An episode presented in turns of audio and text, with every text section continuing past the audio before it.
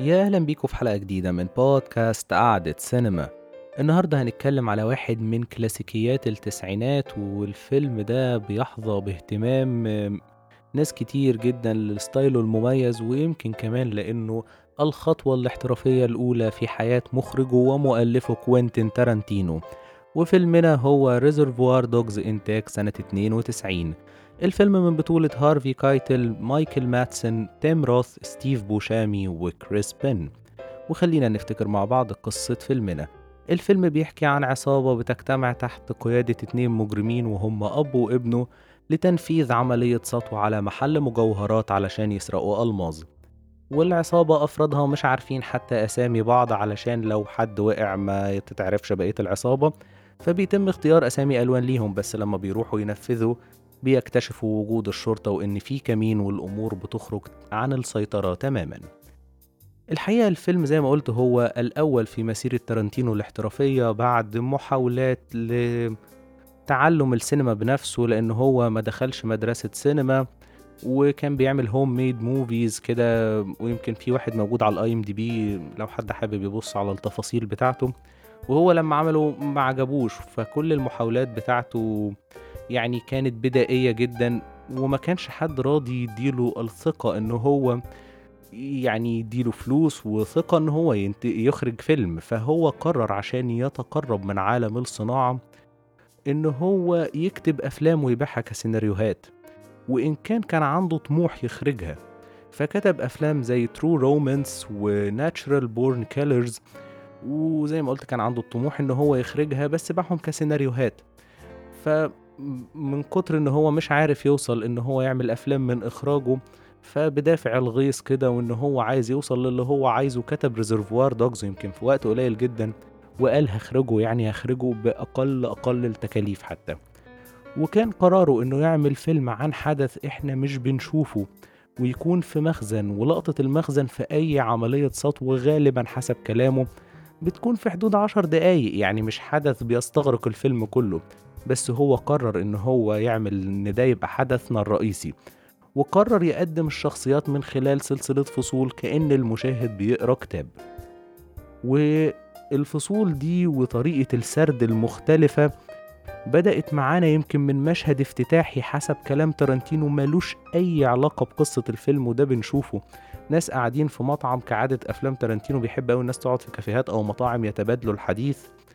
والمشهد ده بيعرفنا ولو جزء بسيط من شخصياتنا آه، بره عملية السطو. إحنا بنشوفهمش دلوقتي إن هم بيخططوا لحاجة. ناس قاعدين بيتكلموا وبنعرف بعض من شخصياتهم وفلسفتهم في الحياة. والمواضيع كلها بتكون عن أغنية المادونا والبقشيش وماكدونالدز اللي دايما بيحب يتكلم عنه زي بالب فيكشن. ودي مواضيع عادية جدا. وبعدها بنلاقي إن الناس دي خارجين بره المطعم.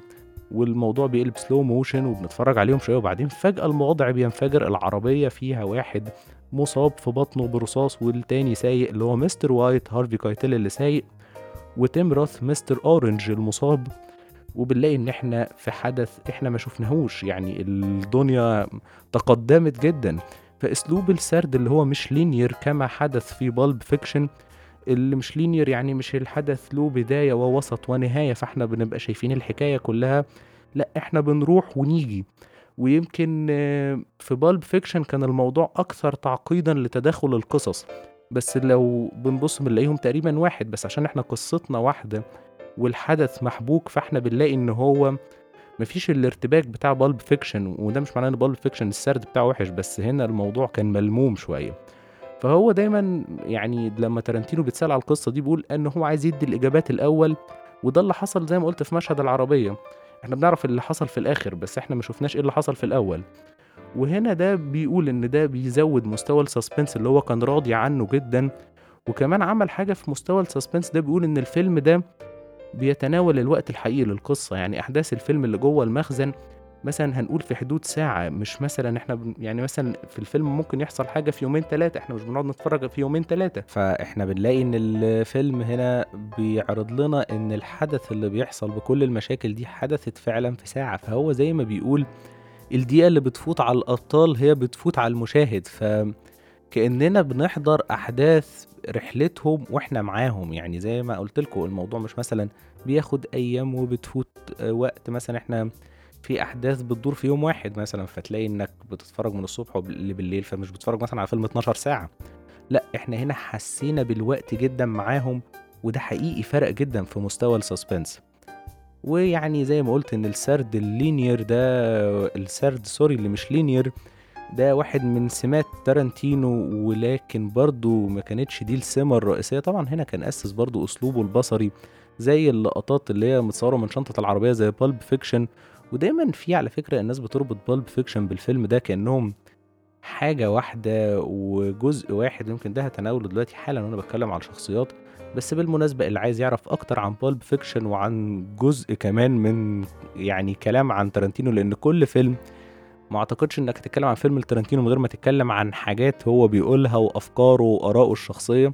فتقدر ترجع تسمع Pulp Fiction الحلقة رقم أربعة عندنا في البودكاست وأعتقد إن لو محدش سمعها هتبقى هتكمل له صورة أوضح شوية ل ل Reservoir Dogs و...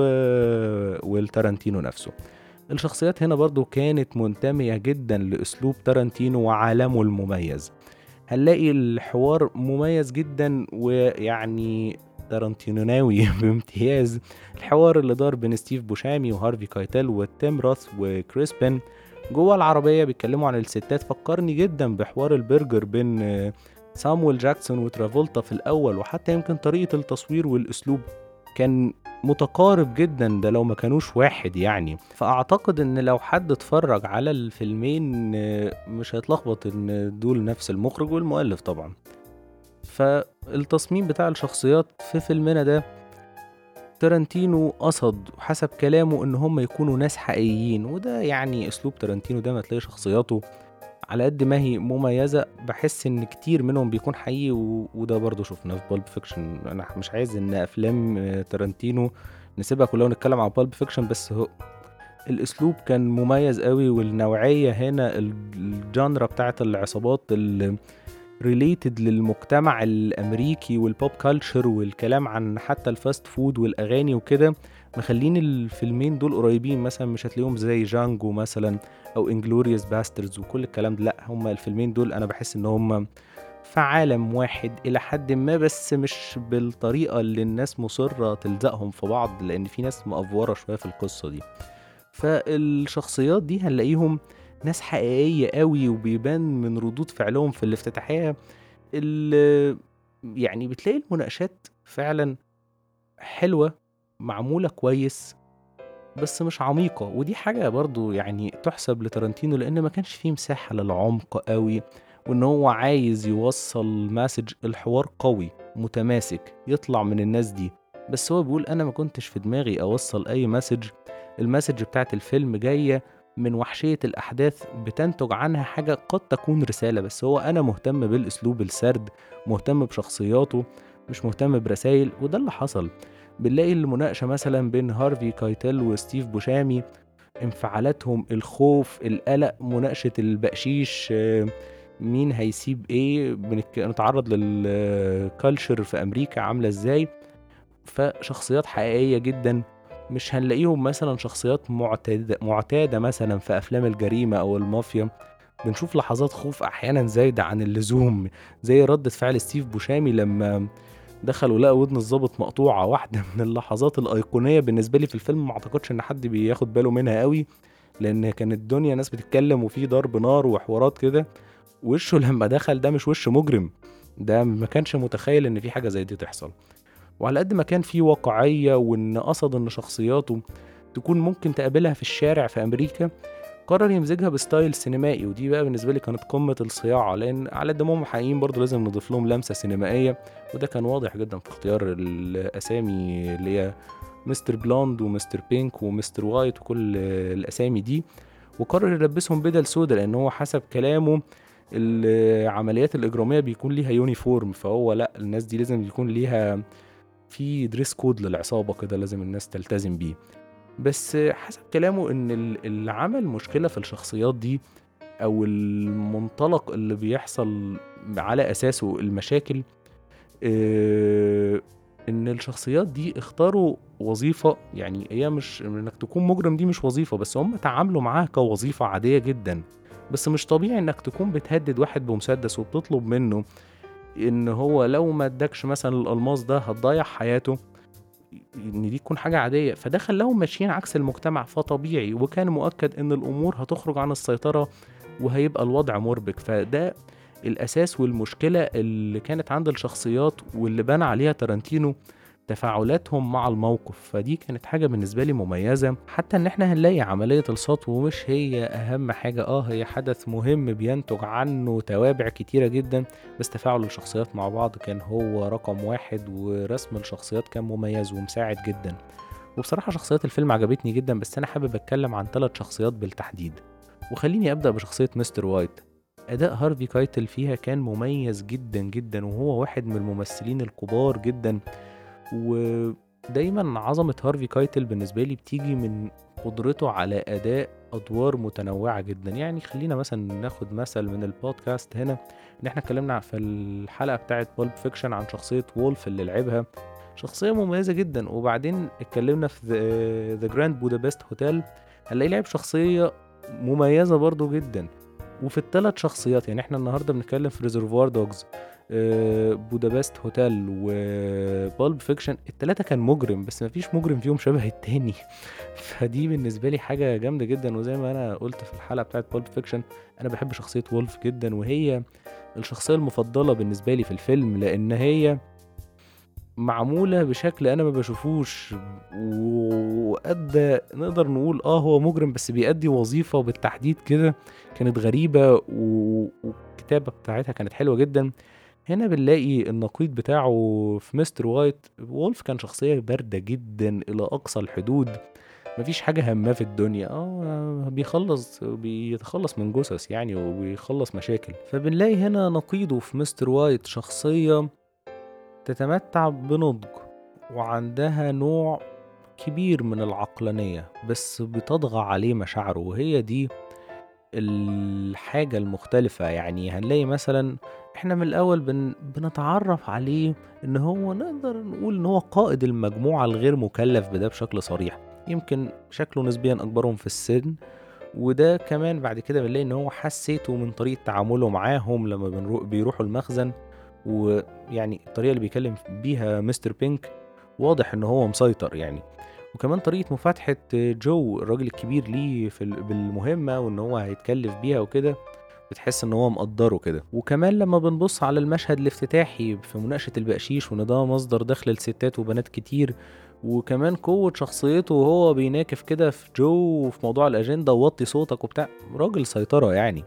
بس بعد كده بنلاقي إن مشاعره بتطغى عليه وهي دي نقطة ضعفه الرئيسية، وده بتخلّيه يسكّت صوت المنطق جوّاه، وده واضح في موقفه مع مستر أورنج وخاصةً بعد إصابته اللي بيترتب عليها تعاطف شديد، وكمان بيبدأ يكشف عن نفسه ليه وإن هو اسمه لاري، فهنا بنلاقي إن دي ثغرة كبيرة جدًا في شخصيته، ودي أدّت لواحد من الأداءات الكبيرة جدًا ليه في مشهد النهاية لمّا بيقول له إن هو ضابط شرطة وكان مزروع في وسطهم، بنلاقي ملامح الندم والغضب ولإن هو آآ تسبب في وضع كده أشبه بأفلام ال western، إن جو وابنه وهو يعني ضربوا بعض بالرصاص، فالوضع بقى صعب جدًا، وكمان في الوسط اتضرب مستر أورنج أو تيم روث، فهو تسبب إن الموضوع كله ينهار تمامًا، فبتشوف ملامح الندم والغضب،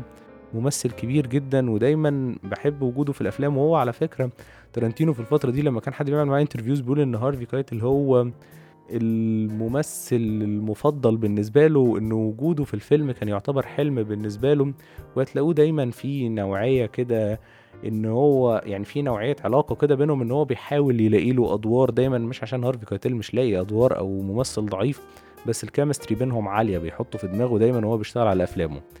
تاني شخصية هي شخصية مستر بينك ستيف بوشيمي واحد من الممثلين اللي أنا باحبه جدًا The Big Lebowski كان عامل فيها شخصية جامدة جدًا، اللي هو كان كل ما حد كان يقول له اقعد ساكت خالص، اتكلمنا عنه في الحلقة رقم 14 لأ الحلقة سوري رقم 12 الحلقات زادت شوية فبقيت باتلخبط في الأرقام، فكان عامل دور مميز جدا. هنا بيعمل شخصية مثيرة جدا من البداية. كلامه عن البقشيش بيوضح إن هو شخص غريب شوية. أنا ما بدفعش بقشيش وتحسه كده إن هو اللي عايزه بيعمله وهو عنده شوية قواعد ماشي بيها.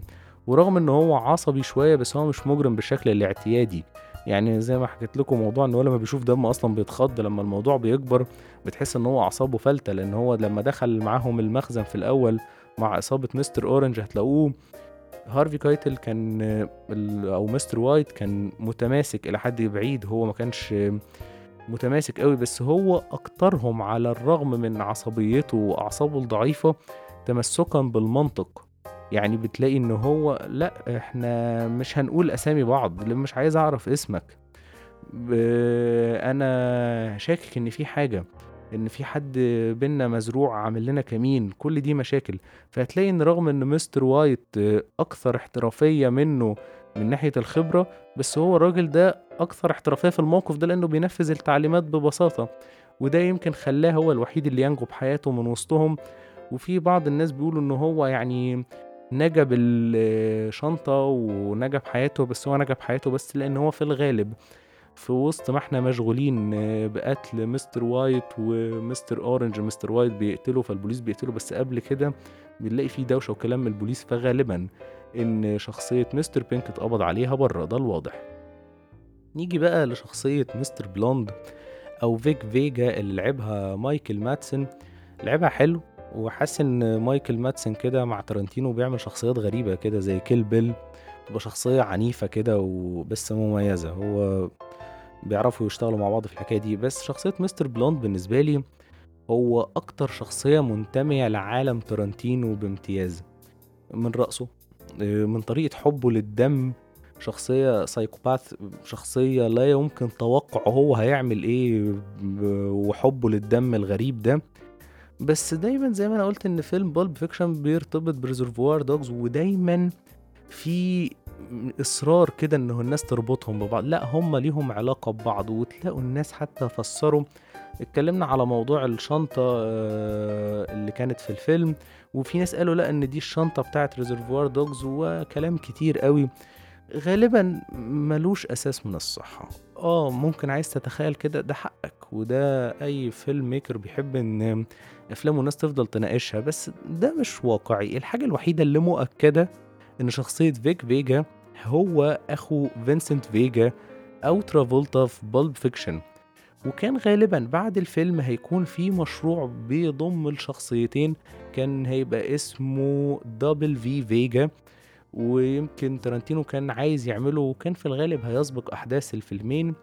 وأعتقد إن كانت هتبقى يعني حسب ما قرأت بس ده يعني دي تصريحات منسوبة لتارانتينو ما أقدرش اكدها مية في المية.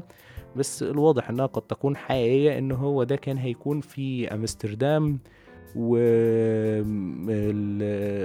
عارفين الفترة اللي اتكلم عليها ترافولتا في Pulp Fiction إن هو لسه جاي من هناك وكان هيبقى بيدير night club هناك و هتحصل مغامرة ما بينهم يعني. ده اللي أنا قريته. بس مش متأكد من مدى صحة الأحداث بس الواضح ومؤكد إن هو كان في مشروع هيضمهم هما الاتنين. ولكن تارانتينو تراجع عنه مع الوقت أعتقد ممكن لأسباب إنتاجية.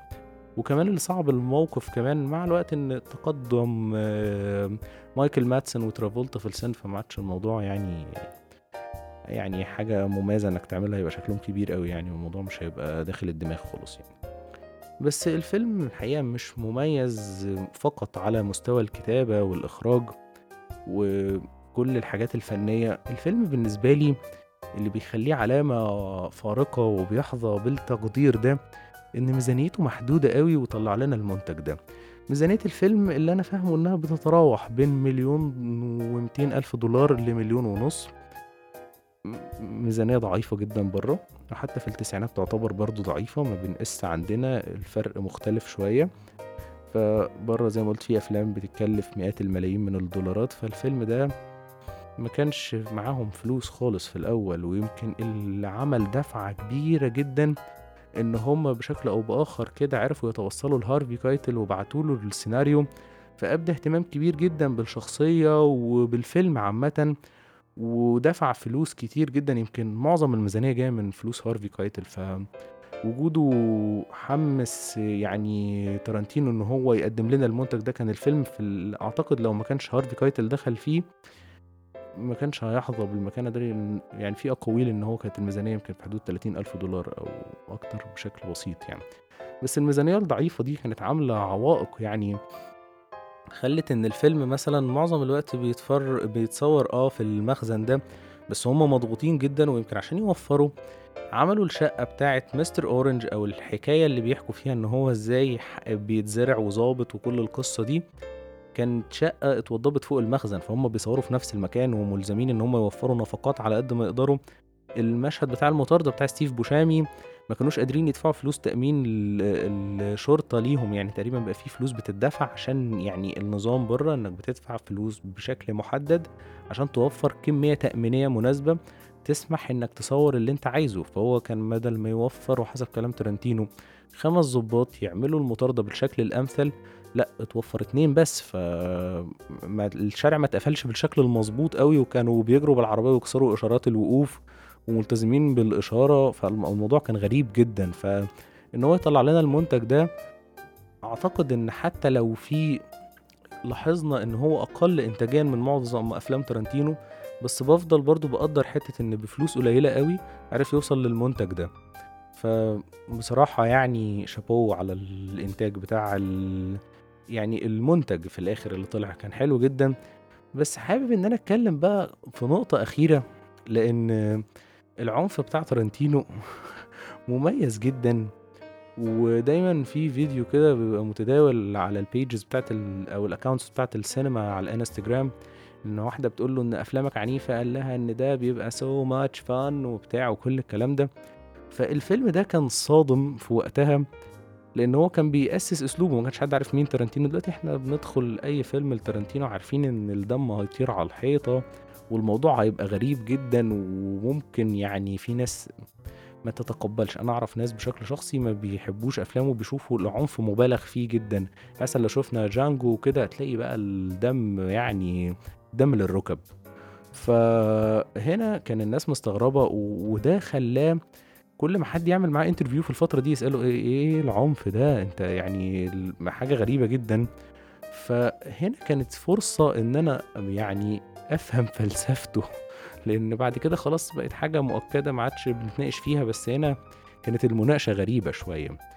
ففي أحد الحوارات حد سأله: "أنت إيه العنف ده؟" قال لهم إن يعني إن هو مش بياخد العنف بمحمل جد أوي يعني، هو بيشوفه حاجة ظريفة وجزء من العالم، يعني العالم اللي إحنا عايشينه فيه عنف عادي جدًا، بس هو مشدود للعنف الزايد عن اللزوم بتاع الحياة اليومية.